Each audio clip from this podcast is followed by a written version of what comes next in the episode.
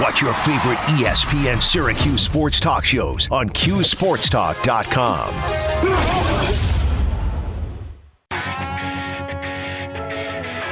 This is On the Block with Brent Axe.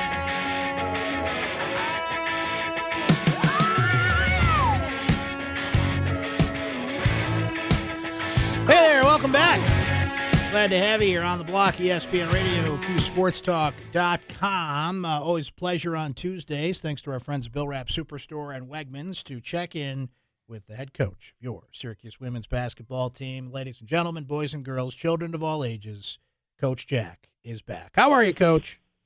I'm fantastic. How are you? I am great. Sorry we're a little late today. You know, that's, you know, oh no. That's what I tell these guys. Look, when you have coaches on, you can't be late. Tom Coughlin rule, right? 10 minutes early is on time, so we apologize for that. But we're here. We're ready to go. Hey, that's a blessing. You said a great name from the past, Coach Coughlin.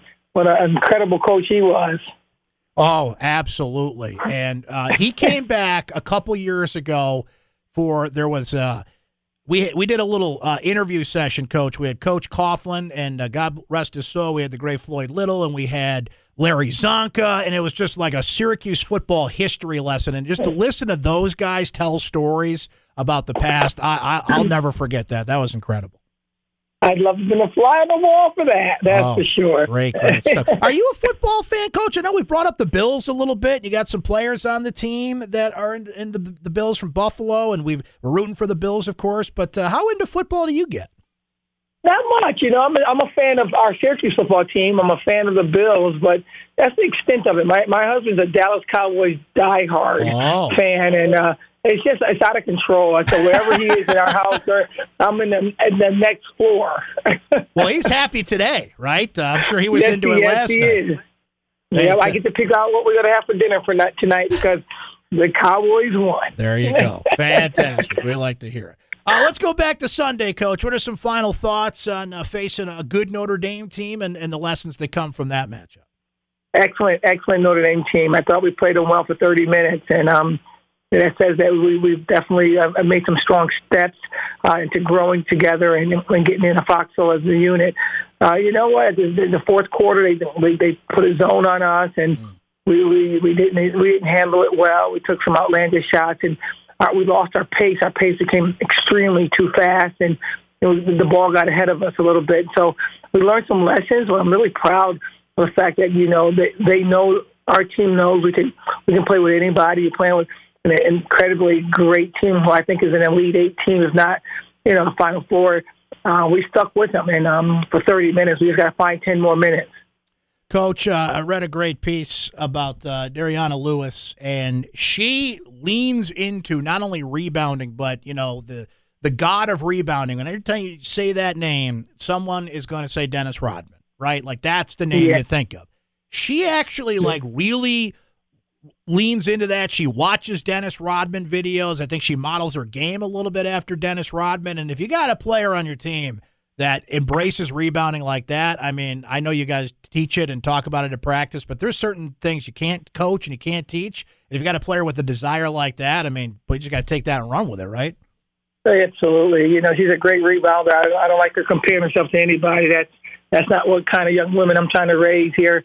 You know, you're going to be the best version of yourself. We can we can um uh, you know admire, but you you don't want to be like anybody. You want to be like the best version of yourself. And I think that she's an incredible um, player. She's only been playing the game for six years, and for her to have risen to the level of uh, an incredible rebounding prowess that she has says a lot about her desire lot about her story that she's trying to tell, and a lot about her upside. Her upside is ridiculous.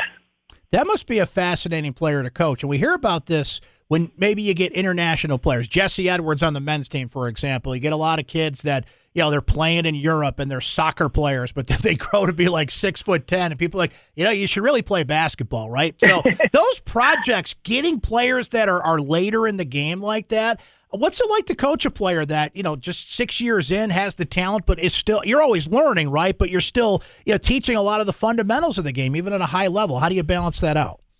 Well, this is what I do. It's what I love. It's what drives me to wake up in the morning and come to the office. Is the ability to teach somebody that that want to learn. You can't just get kids that you know don't have a lot of experience and, and, and choose not to want to be a sponge. Uh, she's a ferocious learner, brilliant young lady, 3.9 overall GPA, got a degree already in microbiology. So I mean, she, she's incredible sponge and, and wants to be the best version of herself. And um, it's easy to coach her because she wants to be a part of it. We were in the office with her today for about 45 minutes and just you know, watching film. She went, she walked in the office and said, "What are you guys doing?" And we watching film, and we put some film on, and she wanted to stay here with us. So the kid that want to get better is the kid I want to be in the gym with, and it's the reason why I've been doing it for 34 years. Coach, you've played seven ACC games now. You've been on the road. You've been in that rhythm, short turnarounds, and, and all those things that you want to prepare a team for, but they just kind of have to experience. Now that you're getting in the thick of it, what do you think the lessons are uh, from that and playing a tight competition like that, you know, on a regular basis?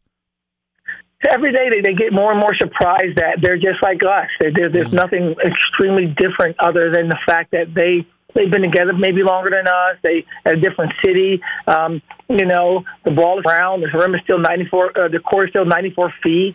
You know, uh, only five people on their side, just like us.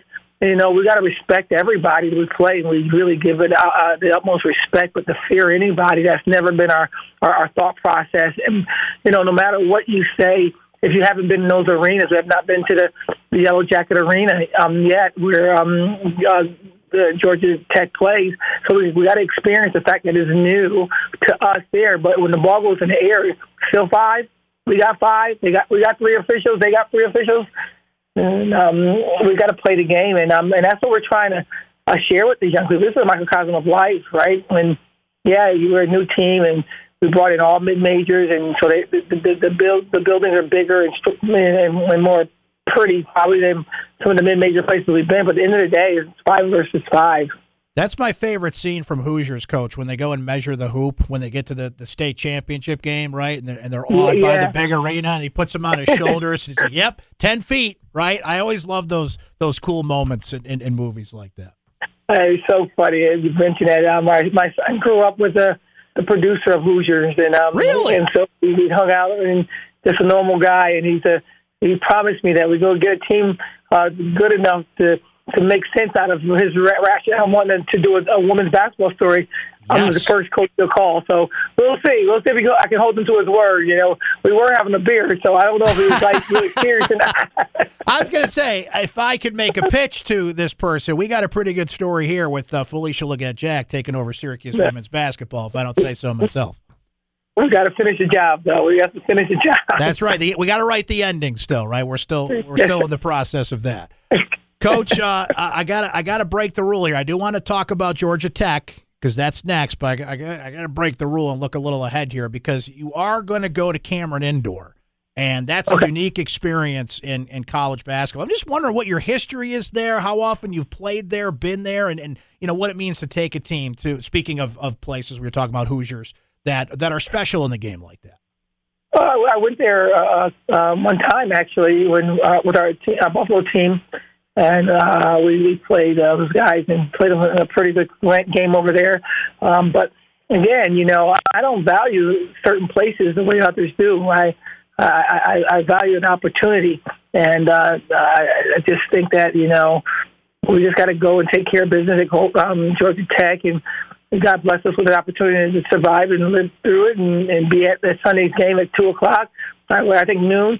Uh, we got we got to play them. We got to play at the you know his, historical place. And I guess when I get older and have grandchildren, and look back and say, "Yeah, I played there."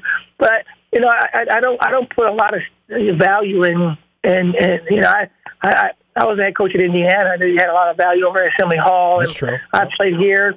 You know, at Manley Fieldhouse, there's a lot of value there. But you know, so because I've been through a lot of different places, I, I assume that that's the reason why I don't get too high or, or too low. And I try to balance our players to not really do that. But one thing that we are going to take pride in is the fact that when we, no matter what the outcome of the Georgia Tech game, we're going to go and visit the place where Martin Luther King um, was um, laid to rest in his church, uh, and uh, see his church and uh, and really get uh, an understanding of what person and what the legacy one man has made. Uh, just said, I just, I just have a dream, and I'm going to continue to dream and believe it's going to come to fruition. And he died for his legacy, and it lives on to this day. So those are things I we, we value here in women's basketball and, and, and myself. And uh, no matter what, we're going to take our our team over to see that. Coach, that's incredible to hear, especially this week, of course. And you know, I've seen yeah. that from this team when you go on the road uh, when he went to Boston recently, I saw some players having some fun, and, and, and I'll do my bad uh, Boston accent here. Over there, Quincy Market getting some chowder there, right? And like you got yeah. to experience this, right? You don't just sit in a hotel room. Like get out there, see the world, and experience things. And Atlanta, and, and we're talking about with Duke, and you know when you go on the road, it's it's all part of the education, and it all helps the chemistry of the team, right? has to be there has to be something that they look back and say, you know what, we won games, we won championships, but you know, I, when I went to Miami, went to South Beach, when I went to you know Atlanta, I, I, I visited the gravesite of uh, Martin Luther King, and those those things matter to me. I think as a coach, uh, you know, we, we're educators too, right? And we have to give the experience, and I, I think that's important as important as playing a game and and winning a championship. And so, um, most of my players that reach back and say hello to me. They remember the experiences we had more so than the actual game. So I, I try to bring that to the table. I don't know if I'm right or not. I just believe in it. Now, close with this thought, Coach. Uh, you mentioned Georgia Tech and that trip to Atlanta coming up here. They've they've hit a bit of a skid here. They're 0 7 in ACC play, but sometimes those can be the most dangerous teams to play, right? When you got a team that's hungry and desperate, and there's been some close losses in there. They're not getting blown out every game. Well, that's us. we, we, we're, we're desperate and we're hungry and we're fighting and, and we're clawing. We're trying to find our way in this conference. And, uh, you know, Georgia Tech scares us just like Duke scares us, like North Carolina scares us. And, you know, we, we're, we're going there understanding that we are the underdog. We're the one that had to build a team in 10 months. And, it was only four players left in, on, on a roster. So we don't see anything other than the fact that we're just trying to tell our story. And yeah, they're dangerous because they've never been blown out. They've never, except for the Miami game, they, they got them pretty good. But they, they are feisty. Uh, Nell Fortner is a Olympian coach. He's going to be a Hall of Fame coach, and you know she she knows how to defend. And her defense is like a litany of different uh, looks, man, zone, matchup. I mean, it's a she's she's an, she's always been known for that. So we, we have our hands full, and, and every day we, we go into this torture, this uh, amazing conference that keeps me up at night. you know, we, but we, we're we're going to tell our story. We're going to tell our story every possession. That keeps you up most at night, but last night it was your husband yelling watching the Cowboys. So at least it's so it, ridiculous. It was, it was something different. You know, the game's over and he's still like, "Oh my god!" You know, offside kick, and I'm like, I "Go to bed." I put my headphones on. That's great, Coach. Thank you, you so much. I was watching with him. Best of luck next couple games, Coach. And uh, I would say go Cowboys, but I'm a Bills fan, so uh, we'll say go oh, Bills. I'm a Bills fan too. So there you go. I appreciate you. You and me. I appreciate Good stuff. Thank you. Thank you, Coach. We appreciate it. That's Coach Felisha Legette-Jack. Oh boy, Syracuse women's basketball. Those Cowboy fans, right? Kev in Liverpool. Shout out to our friend in the Q Sports Talk chat. A lot of Cowboys fans listen. Hey, they won a playoff game, right? Give them, give them a trophy for that. It's been a while since they've actually done something of that nature, right? We'll break. We'll come back. Thanks to Coach Jack and thanks to Bill Rapp Superstore and Wegmans for presenting Coach Felisha Legette-Jack, who joins us every Tuesday here on the block. We're back after this.